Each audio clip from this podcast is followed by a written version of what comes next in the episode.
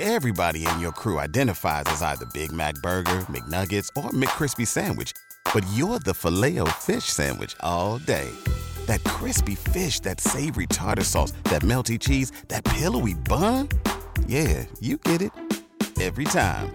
And if you love the filet of fish, right now you can catch two of the classics you love for just $6. Limited time only. Price and participation may vary. Cannot be combined with any other offer. Single item at regular price. Ba da ba ba ba. We're excited to announce that our very own podcasting platform, Zencastr, has become a new sponsor to the show. Check out the podcast discount link in our show notes and stay tuned for why we love using Zen for the podcast. You're listening to the Archaeology Podcast Network. This is the CRM Archaeology Podcast. It's the show where we pull back the veil of cultural resources management archaeology and discuss the issues that everyone is concerned about. Welcome to the podcast.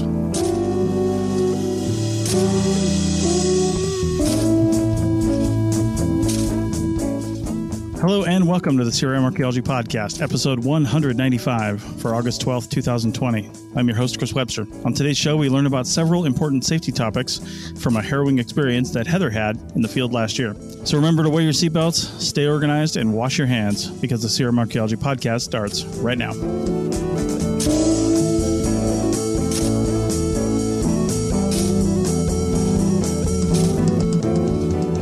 All right, welcome to the show, everyone. And joining me today is Heather in California Hi there. and Stephen in Calgary. No. And I am in Washington State. I'm actually in Birch Bay, Washington. We just pulled into a new RV park here, our last stop in Washington for the week. And it's first week of August. And I tell you what, I couldn't think of a better place to be because it's been nice and cool compared to what Reno is right now, where I'm usually at.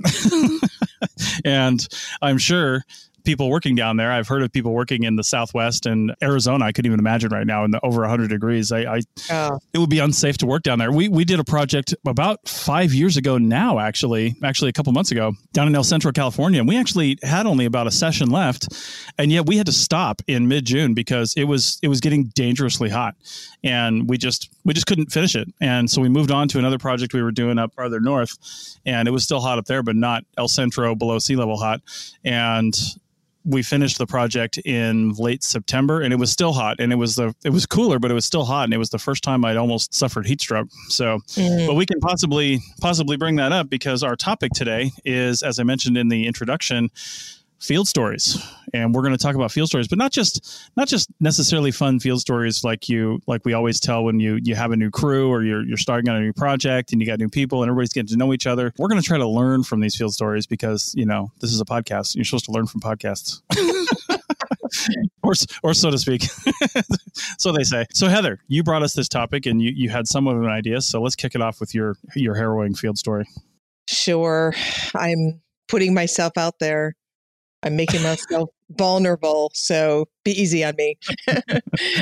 you know, I think to me, this, just like you were saying, Chris, is a good topic because as much as we, you know, what we're famous, archaeologists are famous for having, you know, a really good water cooler story or a good conversation piece at a party, right? We always have the cool stories that a typical job would not allow you to have or just wouldn't give you the opportunity to have. And I think, you know, they're a lot of fun. They get a lot of attention, a lot of good laughs. And I think, especially for the story I'm going to say, or I'm going to talk about, is, you know, it definitely bonds people when you go through a crazy situation.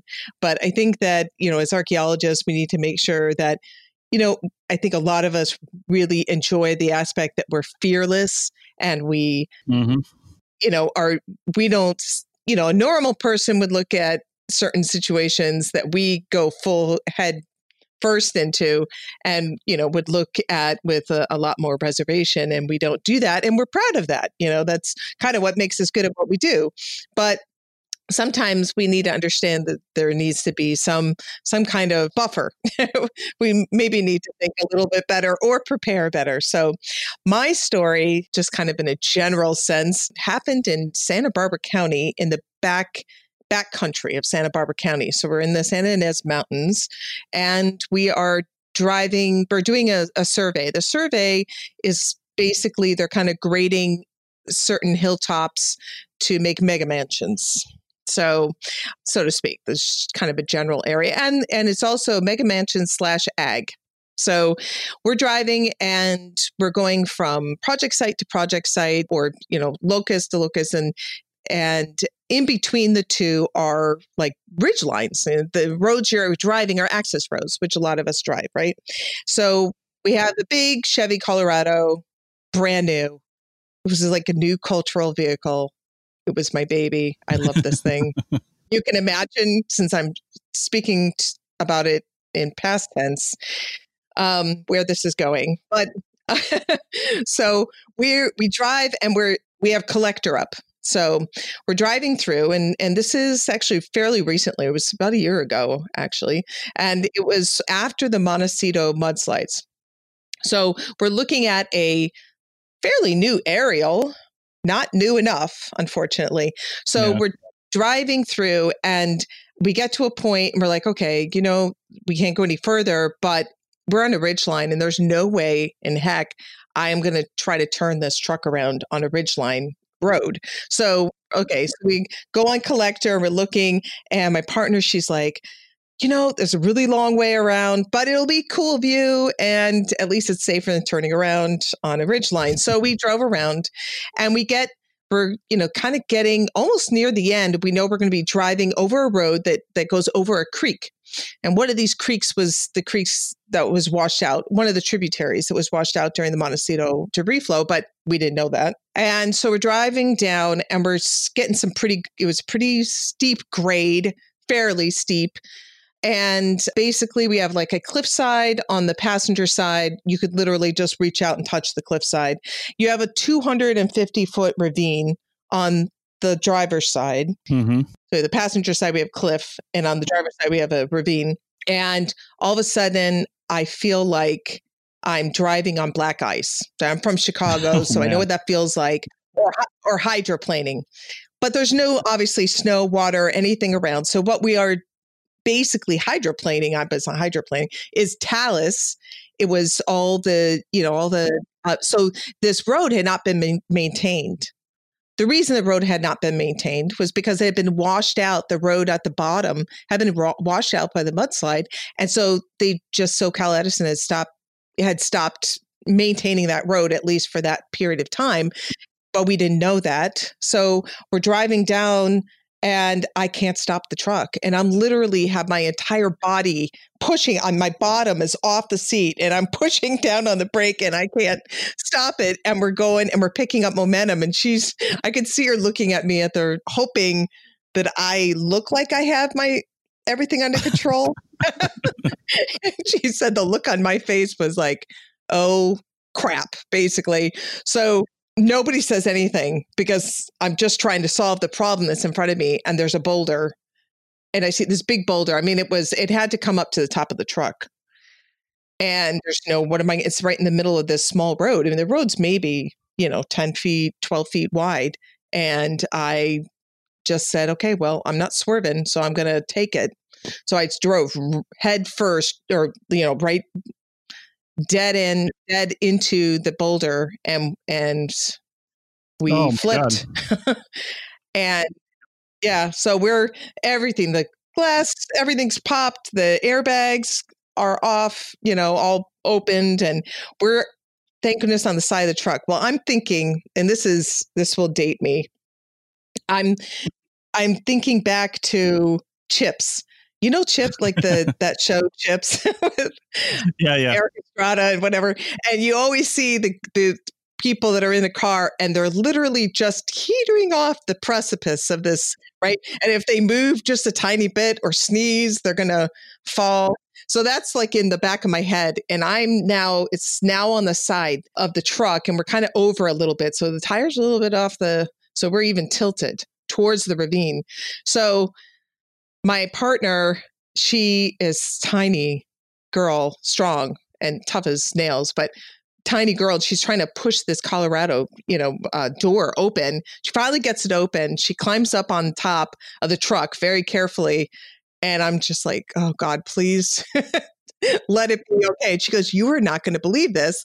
Where we landed, there was one little jut out of of uh, earth that was maybe another three feet beyond the nor- the width of the road, and that is exactly where we landed. And it was a length of maybe Oh 10 feet. That was it. It was just divine intervention that we happened to flip right there.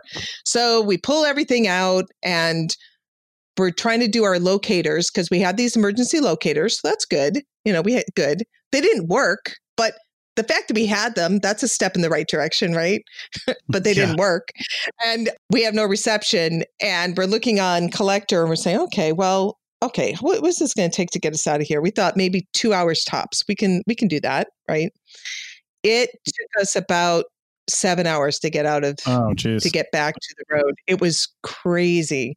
And I tell you, she and I, we, we got along before. We had only, I'm, I am technically her supervisor, and we had kind of started working together maybe a few months before that, and really knew that we were clicking well, and it was a good, going to end up being a good relationship. And now we're soul sisters, forever bonded, no matter what. nice. but anyway, so we got out of there. It was a crazy situation. So your your spot or your your receivers, the like I assume they were like spot receivers to to broadcast your emergency location. Nobody ever responded to that, or they didn't work. No, we did hold the locator button down. It was a new receiver and bad on me. I took it, but I didn't know how to work it. Oh, So um, it was it was user's error. I thought I was using it correctly. I was not. So here's one lesson yeah. that when you buy new equipment, make sure that the people that you're sending it out to know how to use it because you know when you're in a and, and do and do dry runs with it. So we were hitting it and thinking it was working, but it wasn't because apparently once we finally did get reception about an hour into our hike, the our safety manager, which we do, our company does have a safety manager, she said she had not gotten anything, so she didn't know. And so that was lesson number one. Then she's like, well, I let me, I can get you, I can rescue you guys. And and we're like, nah, we got it. You know, we know what we're doing. We can hike out of anywhere. Little did we know it was gonna be six hours, six more hours of hiking. And it was pretty, yeah, pretty strenuous hiking to get out of there. But And were you guys were you guys staying in a hotel room that night? Was it just you two out there? And theoretically, if you hadn't destroyed the truck, you would be going out the next day. No, we were gonna we were done. Okay. Actually, we had just finished survey. It is local, generally local to where we are. So we were going back home um, after that. And you know, the funny thing is, once we finally got to, eh, she offered, I let me call, let let me call, you know, emergency, get you know, get somebody out there to rescue you. And all I could see in the back of my head was there was no way because there's not not a whole lot of news in Santa Barbara there's no way I'm going to be on the six o'clock news getting helicoptered out of this ravine. There's just, I'm not doing it. Yeah, I'd rather yeah. hike. I don't care how long it takes. I'm not going to be that person. So we said no. and um, I said no. And my partner's like, I'm not going to argue with her.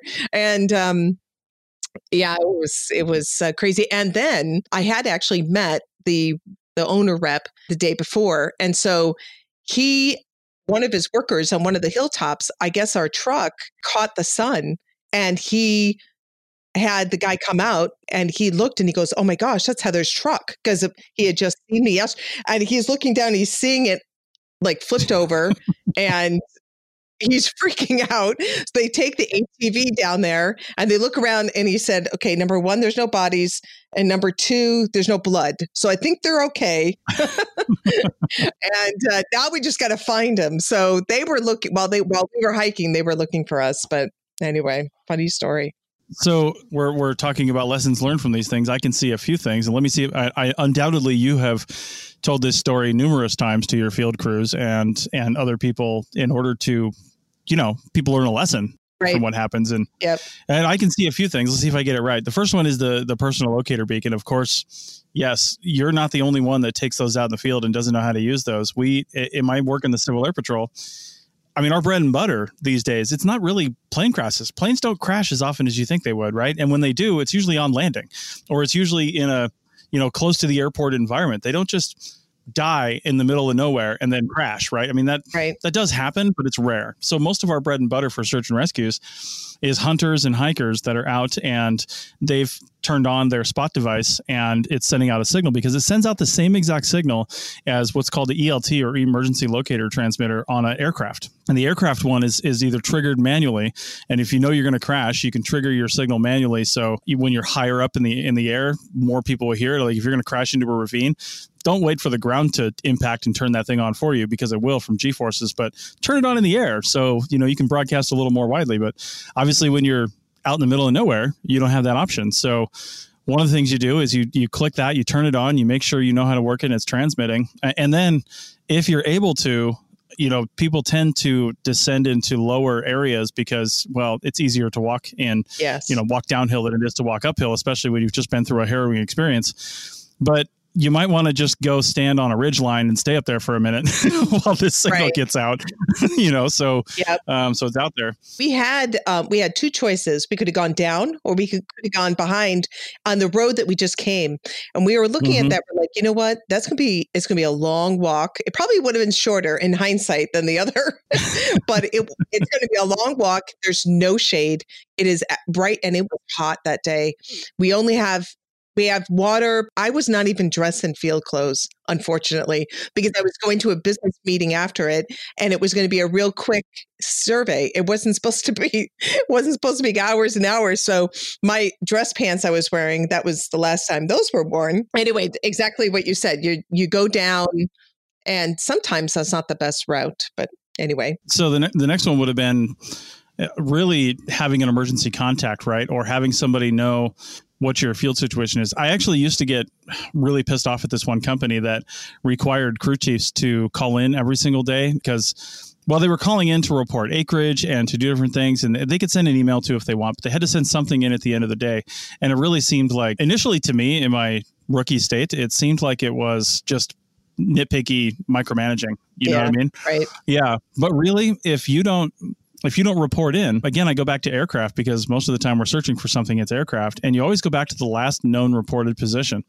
And when we're out doing search and rescues, whether we're on a ground team or an air team, we have to report in every 30 minutes, and we have to say our location, whether it's in reference to a, a transmitting beacon or a highway or something like that.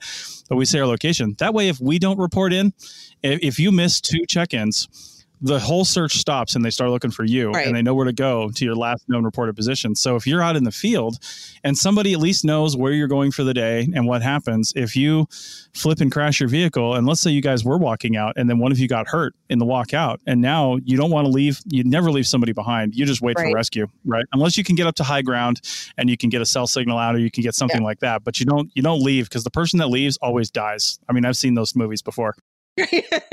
well, exactly. And, you know, in this, while we were walking, we came across bear tracks, very fresh bear tracks, Oh yeah. and and mountain lion so and mountain lion scat so we we knew you know we were and it was very fresh so you know in that that, that area santa barbara county i mean it's just you know infamous for it and yes we you know it's a funny story and, and i'm glad you mentioned that so you know i'm i i tend to like you know sometimes fly by the seat of my pants and hired somebody uh her name is jennifer and and also i can say her name because she's she's always happy to hear her name on the podcast she has no problem with it.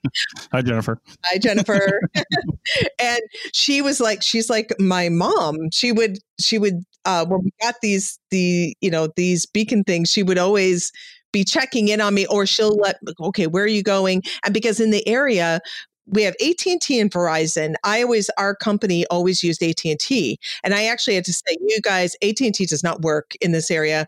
We need everybody that has cell phones to have Verizon because it just it just doesn't work and I'd rather at least have something that has better reception in this area than AT&T. So they did switch to Verizon, but she was abs before we got the, these beacons things which were fairly new when this whole thing happened. She would always call and then at the end of the day she, when she thought i'd be out if i was going and she would and vice versa she'd be checking in on me did you are you okay? Are you safe? And um it was always nice to be cared for in that way. That kind of started. Now we do do that. And in fact, I don't even send anyone out by themselves anymore. I won't do it, period. Even if it's an urban environment. And these days, you just can't take the chance. It's not worth it. It's better to just put it in, you know, put it in the bid to begin with. Nobody should be going out by themselves. But even when you have two people, like what happened in this incident, it, you know, it's still worse can happen. All right. Well, that's a good place to take our first break. We'll come back. I've got a few more things to say about this, and I see Stephen's hand up. So this might, you know what, this one incident, Heather, might take us through the end of the show. Who knows? So there's so much, there's so much one. to unpack here.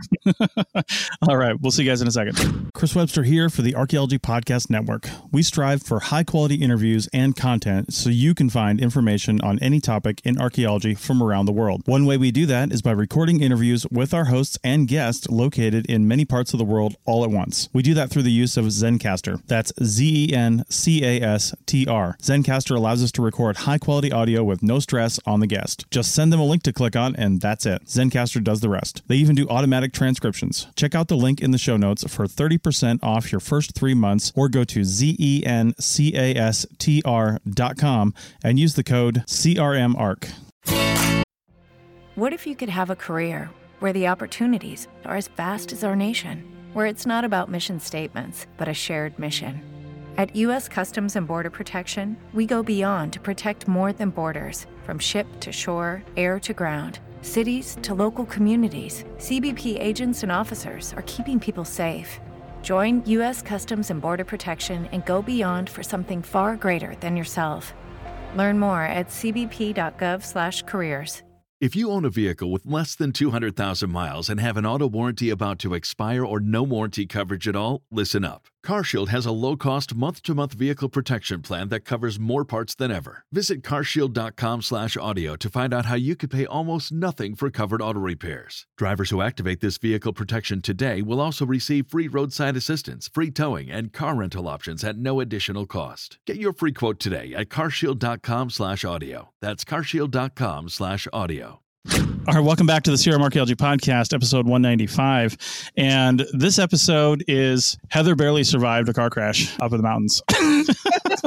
That's practically the entire episode. But no, so so we're talking about some lessons to learn from this. And and the other thing that really brings us up and and you know, from the sounds of it, you know you guys walked away alive so you more than likely did everything right right? So i mean there's always one little thing like you could have turned this way instead of that way something like that but you guys you guys survived it so that is you know job number one. But i think we've all seen different circumstances where people are put in what could be a, a big vehicle yes. that they've uh, a vehicle of a size they've never driven before in four wheel drive and and let's not even talk about the circumstances in which you use four wheel drive and you don't use four wheel drive that is a, a, debate we could have for right. days and then just driving on gravel roads I, I've been with people driving on gravel roads that have never like they're city people you know they've they've never really driven on gravel roads before yep. and now they're doing it on a vehicle whose weight they don't understand and and, and not only that but this all goes back to the almost I, I want to say macho, but I'm applying that to men and women because mm-hmm. crew chiefs, in my experience, feel like they always need to drive. And you know what? To me, I, I think it's coming from the military, but to me, like sure i end up driving a lot of times but that's only because i don't trust the other people to drive that's just because of driving skills but realistically i would love to be in the passenger seat being looking at the maps and just directing somebody else on where to go you know that's more of a I, I, feel like that's more of a leadership position. But crew chiefs always need to drive, so you might end up somebody who who knows they're a crew chief, and and because of that, they jump into the driver's seat. But the reality is, they might not have the skills or the training for that sort of situation. Yeah, I don't know. We we tend to thrust these people. We just without even thinking, we're like, here's the keys to an F three fifty. Go nuts. You know, like they've never driven anything bigger than a Honda Civic, and you're like, have fun out on the mine, you know, or wherever you're going. Yeah, I think, I mean, you have different kinds of drivers. You have people that are, you know, it, maybe they've never like off-roaded before, but it sounds like a lot mm-hmm. of fun. so right, right. Now that I have a company vehicle and I'm being paid to do this, I'm going to try out my off-roading skills. You know, that's kind of maybe exaggerating a bit, but there are people that you know you're using somebody else's truck and they're not as careful. Drive drive it like it's a rental. Exactly, and and that you know a truck's a cr- truck. It's an internet. You know, it's an object. We can replace a truck. We can't replace people. But in that truck, when you ruin a truck, there's people in that truck. So, you know, it's it's something that we really need to think about. And I think that, you know, I've been in some harrowing other harrowing positions and, you know, related to driving where people are like, oh man, this is so cool. We're off roading, we're on an access road. People don't realize the access roads, many of these are not compacted. They're they're used to, you know, by by some like military grade vehicles. They're they're not graded and compacted for regular travel. And so people just don't think that. They think, oh, this is cool. Oh, you know what? I'm like really testing out the shocks in this car. Well, maybe you should think about why you're testing out the shocks. Like you're jumping up and down. I mean, obviously, this is not safe. You know, we talked a lot about this, and my partner, she was like, you know, it's a good she's she's really you know good with the good with the truck and she's motorcycle and you know she's tough chick and she knows what she's doing but we talked about it often actually right after that and while we were walking that my experience with you know driving in chicago winters growing up and i didn't leave there until i was 25 and understanding you know how a how to react to a car out of control definitely helped with me being able to you know react to it in a calm manner not freak out not swerve to avoid that boulder. Because if we had done that the only way out of there was to go straight on at the boulder because there there was nowhere to go. And to stop would have made it worse. We could have like gone foot you know front head over whatever. So to take it the way we did really was the best way to take it, as, as scary as it was, and the fact that it totaled the truck after only 5,000 miles on it. More unfortunately, but it, we, we we both came out alive with no scratches. Actually, no no bumps or bruises really. Wow, so we were very lucky. impressive.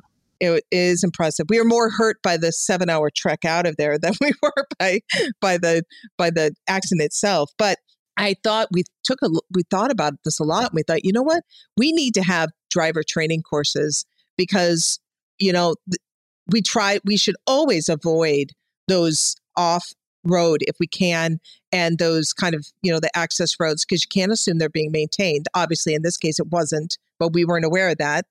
And mm-hmm. so you know being able to always control the controllables right? But then still be able to handle a situation when it does come your way. And the best way to do that is prepare and to have a driving test. So our company now does do, they do driving. Now, I think we could do probably a little bit more, but they they do do online driving tests, the off-roading, how to handle trucks and that sort of thing. I think it might even be good to do, especially when you have a large project where you're going to do a lot of off-roading, to actually have people do, you know, a two-hour, you know, in-person driving course, I think would be a really good idea. You know, just like you have when you have these large projects where you have to be trained to be near the railroad, that sort of thing.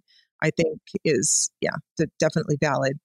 Yeah, that's true. And you know the other thing that that this brings up too is is the the quality of vehicle itself. I mean, you guys you guys flipped over a, a big truck and and you ended up on your side, right? Uh, Yep. The truck did. Yeah. So, did it have the side curtain airbags that went off? It did, and we're lucky because our you know company. I'm lucky company. They they don't spare expense on quality vehicles. They get good quality vehicles. We had a ca- we had a cab on the back of the truck. Plus, we had a huge rack, which I I had ordered it, so it was nice. It was for my office, so they let me order whatever I wanted on the truck, which is really nice. But I had actually ordered that rack. I actually ordered the rack because there's I have a big wet screen drying rack that I that I'd like to take that doesn't fit in the bed of the truck. And so I wanted to be able to put it on there. But we both, my partner and I both absolutely agreed that that's probably a big part of what saved us because that that rack is so sturdy and it was so big it actually created this you know angle that the car couldn't it didn't have that kind of like sloped angle where it would have been easy for us to keep turning it's it stopped it i, I really, really believe that Well, and that's the other point towards the vehicle too. Is, is so many companies, uh, and you know, in, in an effort to reduce cost and things like that, will will either either maintain and hang on to vehicles. And I mean, you see the pride in somebody when they say, "Oh, this vehicle's got three hundred and seventy five thousand miles on it," but that vehicle's from like you know fifteen years ago. And what are the safety protocols in this vehicle right now? You know, I, I right I remember this company that I was working with a little over a year ago. I was doing some contract work for them, and and I had to, at one point, I had to drive one of their vehicles, and I'll tell you what, this thing was barely functional. In fact, it broke while we were out there. It just the transmission totally died. You know, somebody tried to put it in four wheel drive, and it just didn't go. And but anyway, this vehicle had roll down manual roll down windows, and it just yeah, nothing worked on it. The air conditioning didn't work, and we're we're down again in the between El Centro and, and Yuma, Arizona. And I'm like, it, it was a good thing it was like April, right? It wasn't super hot out yet, but it was still just these things. It's like, really, are you saving this much money, or are you just hoping that nothing happens? You know, and and you know, you don't need a, a decent vehicle for your field crew. it's not worth it in the end It's really not. yeah It's not. because you're right. You know, I, I I think about that all the time. You know, I had my Toyota Tacoma, and that I bought that vehicle specifically as a field vehicle for this big project, and you know that was also my personal truck after we were done with that project, and. Yeah, I just wanted to save a little money in rental. We still had to rent another vehicle, but I made sure from the company that we got something decent. And in fact, they gave us, in fact, I think Border Patrol down there thought that we were one of them because it was an all black, like GMC Yukon. Oh. With- it was it was fantastic. It was a, it was an amazing vehicle. But but anyway, you know, when people buy, own their own vehicles, they just they just never buy they never buy quality, and they and it's it's one of those expenses that you just need to write off and say, you know what, we're going to need this kind of thing. And if you have the insurance, and just in case somebody does total it after five thousand miles, you know, you can get a new one. right right and you know i think it's i think it's also something to be said for you know we talk about what we expect from techs or from you know field crew it's not fair to expect these you know people that are uh, having a hard enough time getting by anyway to have these trucks that really are the safest and then what are you going to do now you know you have projects where you really can only have a certain amount of trucks or a certain amount of vehicles on the project site Right. and you're going to expect somebody else to go in a non non non company vehicle you know it's just liability and and not that that's the most important thing but we're these are businesses so that's what we look at it's dollar and cents and liability wise it just is stupid it's stu- it's penny wise and pound foolish Yeah, it takes me back to the time back in the '90s when we were all getting started, and like I, I remember one field project I worked on. You know, our field vehicle was essentially the crew chief's grandmother's Dodge Omni. So, oh dear you know, to, to be fair, it never would have made as far as the boulder anyway. There's their safety; it, it can't actually go off the road. But yeah, it's, it's like in, in the '90s, it, uh, particularly in the Midwest, it was not uncommon that you know people would use their personal vehicles and then you know take some sort of stipend, and and that is ridiculous. I drove my Toyota Echo. I can't believe the places that I took my Toyota Toyota Echo. I don't know if you know those. It's that real small, compact car. I and I actually got that thing to. It was two hundred and ninety five thousand, like five thousand, right before three hundred, and I finally had to give it up for. I to give it to charity. It was just wasn't hanging on any longer. But I cannot believe some of the places that I brought that Toyota Echo. No, I had no business, but I had no other choice. I mean, well, they weren't providing a truck. And there was a couple times, there's one project I was on for five years that I drove this small car on it quite a bit. And I lost my bumper twice. And thank goodness the Native American monitor was also a body man. So he was able to put my bumper back on both times. it was just, just stupid though. I can't believe that they would allow me. I'm very impressed. That Toyota Echo is an impressive car. Everything I put it through. I- I'm, I'm definitely hoping that nobody actually does this anymore. That Yeah. fleet vehicles, fleet trucks are now more the standard. Yes, Mhm. I agree. Yeah, for sure. So I am noticing some some issues because I, I'm considering this myself for a project in another month here, but I am noticing some issues with smaller companies such as mine where people are being asked to bring their their personal vehicles out in the field. And I do plan to ask people to do that just because we're not going to put more than one person in a in a vehicle to be honest. It's going to be a small crew, so there will be 3 to 4 cars, 4 cars maximum going out to these areas and and I've already spoken to the to the you know steward at the place that we're going to do this and she's like yeah that's fine. But i am going to say just like when you require certain field gear of crews you say hey must be able to i don't know what are the, what's the common language? Carry 50 pounds walk 10 miles and you know carry all your water and stuff like that. But also have a four-wheel drive high clearance vehicle. I'm sorry but if you don't have that you're not going to go Right. you know so yeah. you know that's the thing. And and along the lines of just to wrap up this segment uh, and then we'll move on to something else along the lines of the safety of vehicles and and this wasn't an off-roading situation but i think i mentioned it on this podcast. I know i did on one of my other shows but uh, it was just a month and a half ago on that same uh, place that i'm going. It was a different project but in the same location up in northeastern nevada in the middle of nowhere. And my wife was on the project with me. She's an archaeologist. And we were just heading into the mine and we had some issues just it was a whole thing. We, we got there at night. There were no camping spots. We were in our new RV. So we camped on the side of the road that morning and we were just going to take it to the mine entrance and leave it there all day while we went and worked. But we saw this RV park that we didn't see in the middle of the night. So we slammed into the RV park, got it all set up. So we were running a little more behind schedule than we wanted to. And because of that, I was probably going about 10 miles over the speed limit. It was already 65 on this wide open, barely has any turns country road out in the middle of nowhere, Nevada. And it was maybe uh, 30 to 45 minutes after the sun came up. And so it was still that little bit of little bit of twilight there, you know, post dawn sort of thing. And we were just coming around a large sweeping corner and i was doing about 80 miles an hour. It was about 70 i think 70 was the speed limit 65 or 70 so i was doing 75 or 80 one of the two. And we were in a rented ford edge. Now this truck had again i think it had less than 5000 miles on it. I mean it was brand new. And and it's an suv and i've never been in one of these before except for the drive it up there and we're cruising along and this deer comes on the right sweeping turn this oh, deer no. comes from left to right and he he he goes left to right in front of my right right in front of us. Like he's running full steam right in front of us and i'm cruising it and he just popped up from nowhere too. Actually it was a she but she popped up from nowhere so i didn't see her coming. And if i hadn't slammed on my brakes when i did and swerved to the left we'd have taken her full on right in the legs and when she would have gone through our windshield. But as it is we we hit the front right quarter panel and it destroyed the front right tire immediately destroyed the whole front right side of the vehicle.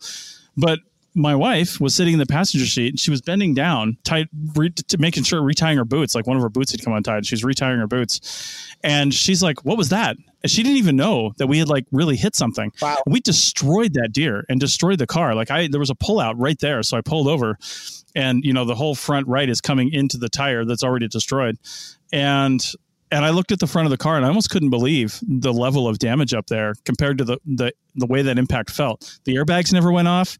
The crumple zones worked like a champ, and that thing just took the impact. wow. I mean, I, I never really considered a Ford Edge as a vehicle I would go buy someday, but that alone, that safety feature alone right there, the fact that the airbags didn't even go off on a front end impact because they didn't need to.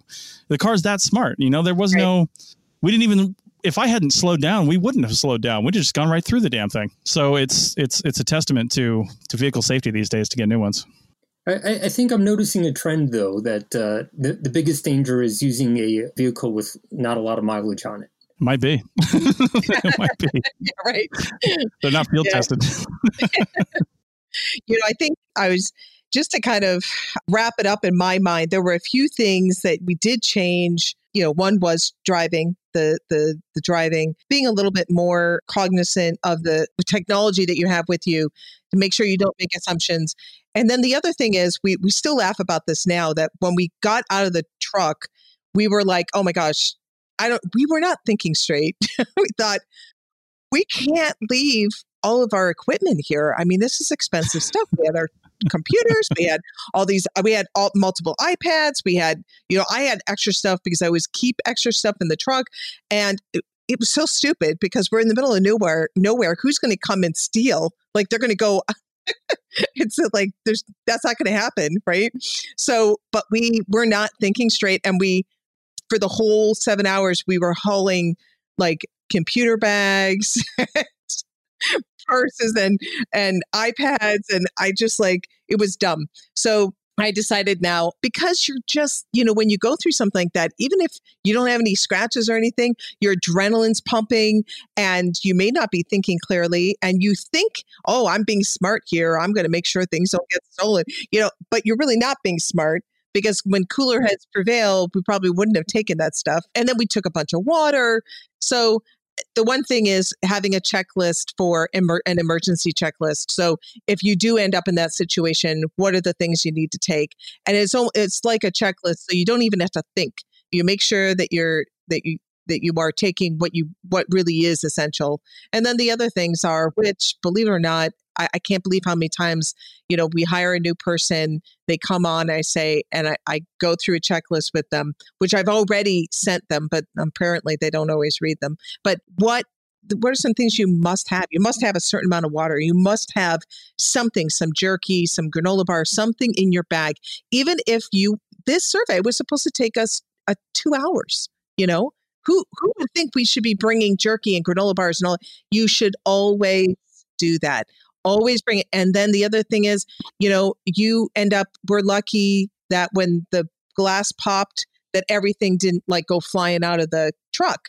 We still had our electronics, but if we hadn't, you know how many people show up and don't bring a compass, which is still shocking to me, but they don't. And then you should always have a map with you. You should always have a Yeah. map of the area. It's so easy these days.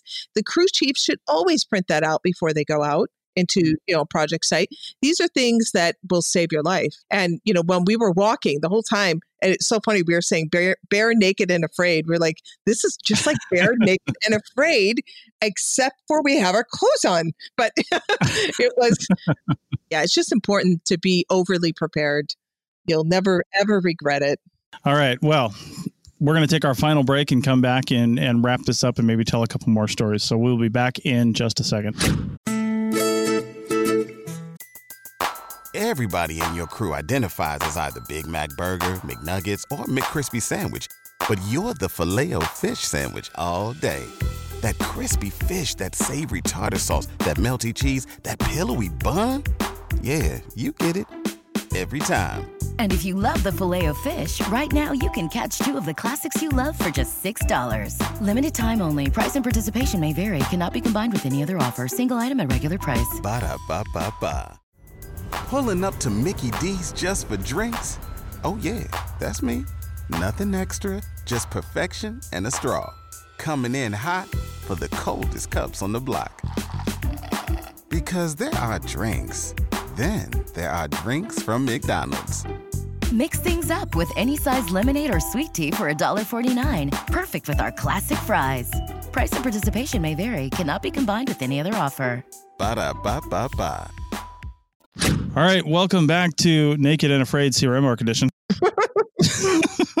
CRM Arch episode 195. So I had one more thing to say that you brought up, Heather, and it made me think of an old crew chief, well, really field director that I had, who was a total disaster from an organizational standpoint. Not that you were a total disaster, but it, it just that's all right but it made me think about it because he had just like papers and boxes and all kinds of stuff in the back of his field truck. Like most of us went out in another vehicle and he was going around to different things and doing stuff. So he didn't really share a vehicle.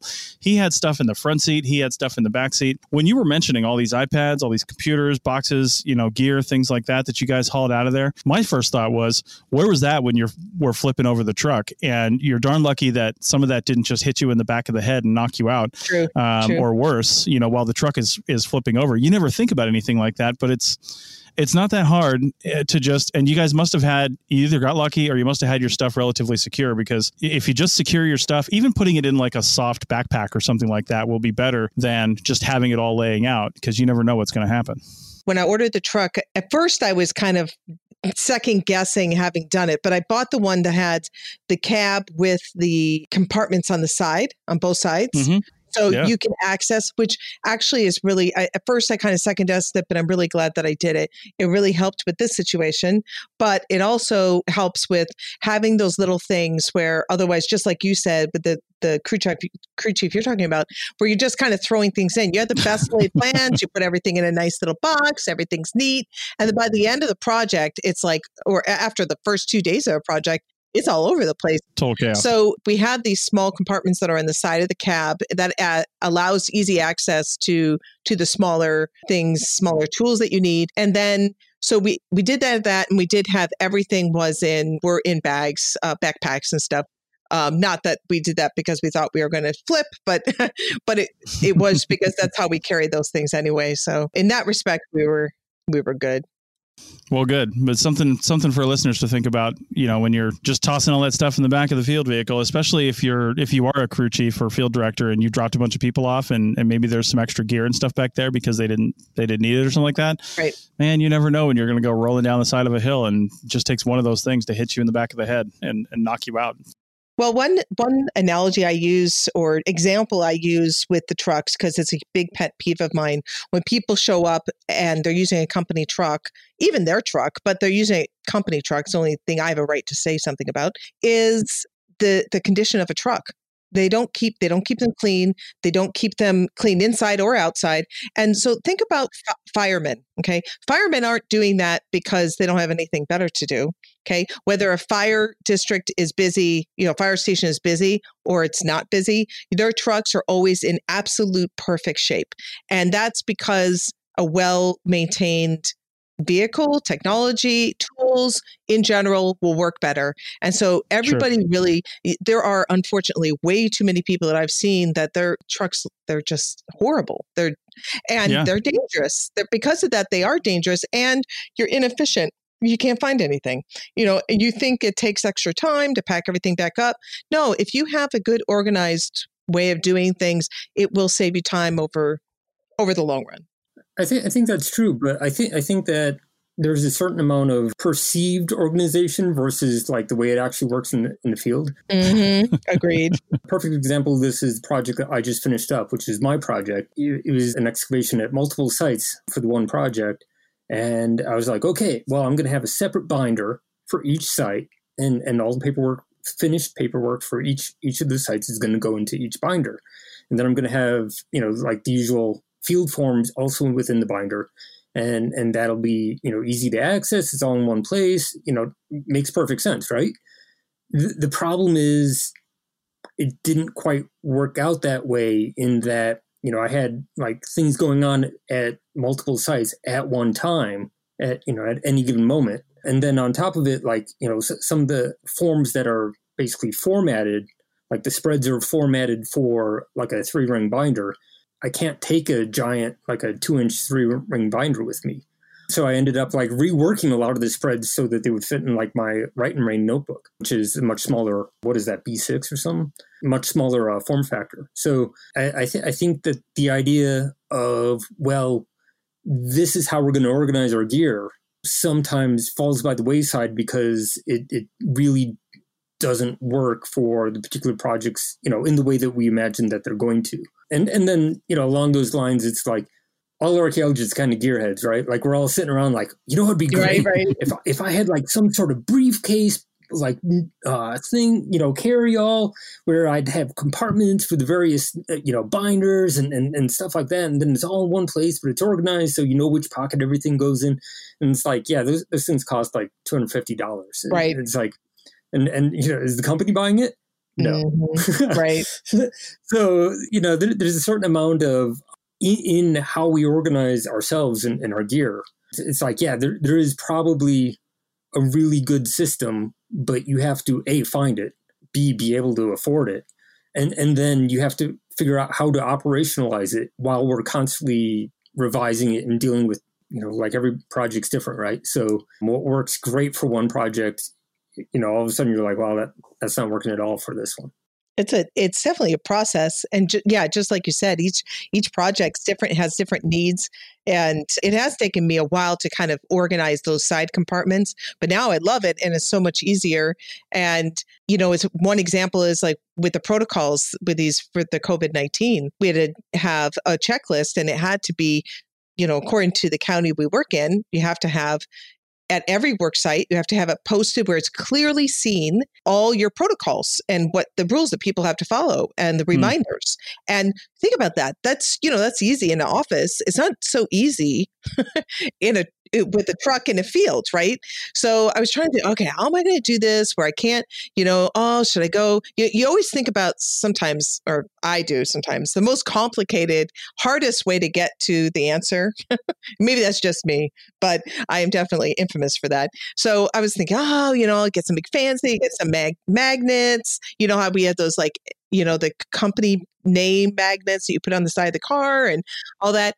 And then one day I was like desperate. I had a clipboard, I had the protocols on that clipboard, and I just happened to have you'll laugh, Chris. You say Civil Air Patrol for the U.S. Naval Sea Cadet Corps, which is another junior ROTC group. Yeah. And I had from uniforms, I had two hangers from uniforms. And I was like, we have little hooks. There's always hooks for tying stuff on that big rack. And I just put it on, hung it on the hanger, clipped, and it's perfect. It's like the perfect answer, and it costs nothing. Nice. but it's just like Stephen said, it it just takes it's a process. You got to figure out what works best for you. Yeah, I, I can't even really focus anymore because I'm still just thinking about Stephen's paperwork and it's hurting my brain. Paperwork, Steven, you're killing me. Ten years I've been telling you to go digital. Oh dear. you you asked for it. You walked right into that, Stephen. well, and, and you know, even so, like, yeah, you, you have your uh, your iPad, but like, if your database isn't organized correctly, if, if your field yeah. forms aren't organized correctly, sure. it all goes. And, and you're like, yeah. oh, I need an extra field on that. Why don't you just put it in the comments? yeah, that goes wrong. yeah, you, you know exactly what I'm talking about. So going back to your point though of, of things having a place in an organization, you know, like uh, like where that truck had where you could put stuff, Heather, as well. I always pin flags are always my biggest pet peeve because you know they, people go out into the field and the pin flags are either sitting in a bucket or they're, you know, they might be nicely wrapped with a, a zip tie or flagging tape or something like that on day one. But then when everybody starts putting their pin flags in the back of the truck at the end of the day, they just get tossed into the back of the truck, bent, and then on some yeah, exactly. And then on some rain day, it's some mm-hmm. lowly field tech's job to go straighten pin flags, right? I mean, who hasn't either been done or been told to told someone to go straighten pin flags? And then it's just mind-numbingly stupid, right? Like all you have to do is have a place for the pin flags. And I used a long time ago. Somebody showed me like how to make a PVC tube, just like with a round end cap on it, mm-hmm. to put in my backpack or on the outside of my backpack to hold my pin flags, like a quiver. Yeah, basically, yeah. And I took that concept and I said, you know everybody not everybody does that kind of thing. In fact i haven't seen a lot of people that do that. And more more people more often than not people are either just holding on to them or they just jam them down in their backpack and they're just sitting out there. I'm like okay that's fine. But i got the two inch pvc and i put one on i put one in both trucks when i was on that bigger project and we had a lot of pin flags and a lot of people. And i put one in both the trucks and i said pin flags go here like they don't go in the back of the truck. They go here. And so they're always there's a location for them. There's always has there's a spot for them. And you know we always had one of the smaller action packers in the back. And that's where you know anything for truck safety or anything like that you know wheel chocks stuff like that all that goes in there and then it has it has a location you know you can tell people oh put this over here and this over here but if you don't have an actual spot for it then it's just going to be laying out and that's going to be dangerous later on. It could be dangerous because it's flying around the truck when you're when you're you know crashing, or it could be dangerous when you need something in a hurry, some sort of emergency device, like you don't know where the fire extinguisher is. It's a different. It's in a different place in every truck. It should be in the same place in every truck, within reason. You know, certain trucks are shaped differently, but it should be in the same location so you know exactly where to get that fire extinguisher. You know, and anything else you might need, first aid kit, stuff like that. There, there's a reason the military has everything look the same. Mm-hmm. It's so they only have to train you once. right. Yes. and, right? And then yes. once you learn it, you know where everything is. Like it's just it's a system, and you know you know how to find stuff easily and quickly. Unfortunately, I think we have a lot of people in our business that like to, I don't know, and, and I'll say this because I can say it because I'm in the business, but we're know it alls. You know, oh, everybody yeah. thinks oh, yeah. I can do it better. And that's another thing about the military is, you know what? I don't care if you think you can do it better. You're not doing it. You're doing it my way. so, you know, when you're in charge, you can do it your way. Right now, we're doing it this way, and and because there's not this, and I I totally get the egalitarian, the you know the the crew you know the mentality of everybody mm-hmm. having input that's important but there's a point where you do have to have some consistency for efficiency right and so i, I actually have one quick question since we're talking about pin flags real quick it's completely unrelated but it's funny so has anybody played lawn darts with pin flags or am i the only one played what do you remember lawn darts? Of course. Oh, lawn darts. Yeah. Yeah. Oh, yeah, yeah. I, can't put a pin flag in my hand without rolling up the flag and then chucking the pin flag. okay. I'm not the other one. Good, good, good. I I think that's the most fun thing. But I when I bring it, I bring I bring it up on a you know on a field survey. We're kind of like in between things. Try to do it. It's like this epiphany for nobody else saw it. So I can't be the only one who knows about this. well, I, I think I think that's a uh, being of a certain age sort of thing because uh, maybe yeah, lawn darts are not a thing anymore. They're not legal, I don't think. Yeah. Well, and they were so hefty. So maybe I shouldn't be bringing this yeah, up. I don't. I don't know anybody who ever ever got hurt by them, but like I can totally imagine serious injury.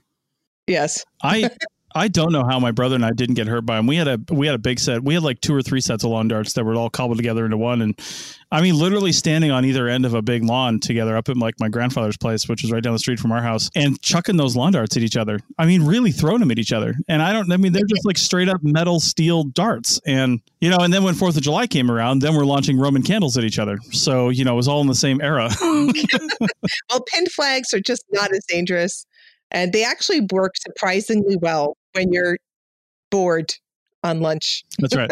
I mean, if you can if you can roll that flag up tight on a nice metal pin flag, the fiberglass ones don't do it as well, but the the metal ones, if you got a nice straight pin flag, you roll that flag up tight and then you hold on the flag and chuck it. Man you can get it going you, know, you can almost toss it 30 meters if you if you really yep. get the get the wind with your favor. Yep. All right well we are going to wrap this up a little bit early because we went long on the other two segments but is there anything else that that you guys want to bring up from a safety standpoint or lessons learned from this example? I'm glad you brought this up too heather because like stephen said at one of the breaks i don't have anything that even comes close to this. I mean i've got a lot of small things but this you you guys really could have this this could have gone sideways literally in a in a hurry it did go sideways. And one or both of you.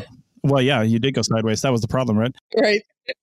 but it's good that you came away from it with, I guess, good spirits. Um, you could easily get, and I, would like to put this out too. If you've been through something like this, because I do know somebody else, it wasn't work related, but they were through a pretty bad car accident and there were actually fatalities, not people they knew. It, it was part of the rest of the accident. And they didn't come away from it too good either. I mean, they survived, but you know, you, if you, especially if you're doing this for work or something like that, if you're in something like that, you may not realize it, but you could be suffering from some pretty bad PTSD after that incident, and it, you might not even yeah. recognize what's going on. You're just you're nervous, you're you're you're not focusing properly, and you need to talk to somebody about it. You really need to talk to somebody about it. I will have to say, I, I had dreams about it after that. I'm sure, I really did. I, where it didn't go it didn't go the way it did. I, I had some poor dreams about that. And where it did end up going down the ravine. And, and there were times where I was in the truck and I would feel certain. So I can imagine if it had gone, gone even worse, that certainly would have been an issue. And I do think that, you know, overall, sometimes, you know, we try to be those you know archaeologists we do try to be fearless and tough and i think there is a time for that there is a time where you know sometimes you just got to suck it up but never at the expense of safety right. and i think that that's one thing that we should really take away from this is that there are some really cool things we got to do as you know that are connected job. But we should always do that in a safe manner. And we should always make sure that we are prepared and not assume or go by the seat of our pants when it comes to safety because, you know, there are times where you may be asked to you know, you know how to re- drive an ATM or whatever. You know, I've been on projects where you had to drive an ATM. An, an ATV? Did I say ATM? I'm sorry. You said ATM. I, I, was like, wow, that, that's pretty awesome. Like, you know, free cash. no, I would tell you to edit that out, but it's too funny. So keep it in. Probably not um, going to. ATV. Yeah, on my side business because I don't make enough. Yeah, yeah. I, I you know, put a chain around ATM. Uh, no, but that's the. Right the um, ATV, sorry. And there's no shame in saying, I don't know. And they'll train you. Just just allow, you know, always be safe. Never, you know, take those kind of chances. It's not worth it. And then in the long run, you'll enjoy yourself more because you'll be prepared and you'll be doing it in a, you know, safe manner. So that's Mama Heather. Indeed. Last words. I, I, I have one follow on. There's like one thing we d- didn't really touch on. I mean, we touched about driver training and like, you know, various safety things because a lot of this stuff is part of your safety plan and, and, you know, the way your company does stuff. But the one thing we didn't talk about is, and I might be getting part of this story wrong, but there was the point, Heather, when like you had people being like, well, do you need a ride back? And you're like, no, no, no, no, we can walk back. It's, it's that don't feel you know bad about like asking for assistance. Yes I agree. And and the idea of like well we we drove in so we're just going to walk out. It's like well we'll start walking out and you can come and pick us up and we'll meet you where wherever on the road. Right. And and that way that that would have been way better excellent excellent point. We we actually did not with this whole seven hours it took us seven hours to get to a road. So nobody would have been able to get us out except for by helicopter quite honestly. But i absolutely agree in general i totally agree with you. Although you're right they we could have just walked up the way we came and they could have picked us up there. You're right that would have been a better way to go. You're right. But it's I totally agree with you. You know, you're it's just that macho, like you were saying before, Chris, male or female, that that machismo. Right. I'm, you know, tough. I'm going to be able to handle it. And also, you know, we really thought it was only going to take two hours. Well, we weren't thinking properly because two hours, but there's ravines. We ran into poison oak. We couldn't go the way we thought we were going to go. You know, it's just, it's, you're right. It's better to be safe and there's no, um, no shame in asking for help for sure. All right. Well, on that note, we're going to end this podcast. But since I'm sure Heather's going to make all new employees listen to this episode, I will say that concludes your corporate safety training for the day. You can go to lunch now.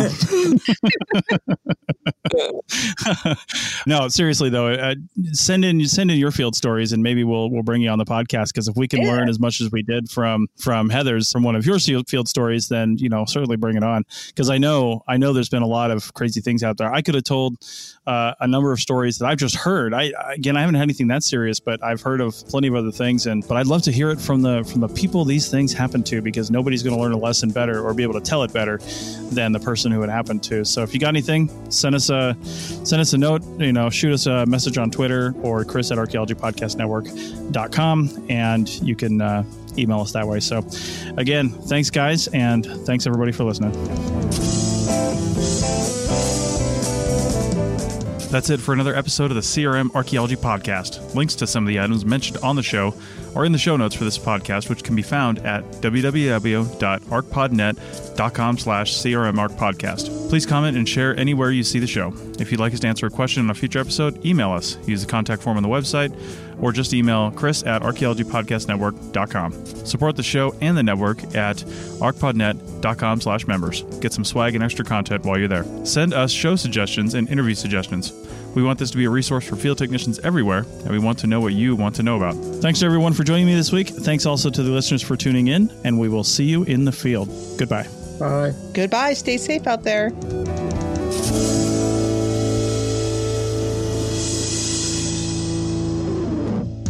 This show is produced and recorded by the Archaeology Podcast Network, Chris Webster and Tristan Boyle in Reno, Nevada at the Reno Collective. This has been a presentation of the Archaeology Podcast Network. Visit us on the web for show notes and other podcasts at www.archpodnet.com. Contact us at chris at archaeologypodcastnetwork.com. Thanks again for listening to this episode and for supporting the Archaeology Podcast Network. If you want these shows to keep going, consider becoming a member for just $7.99 US dollars a month.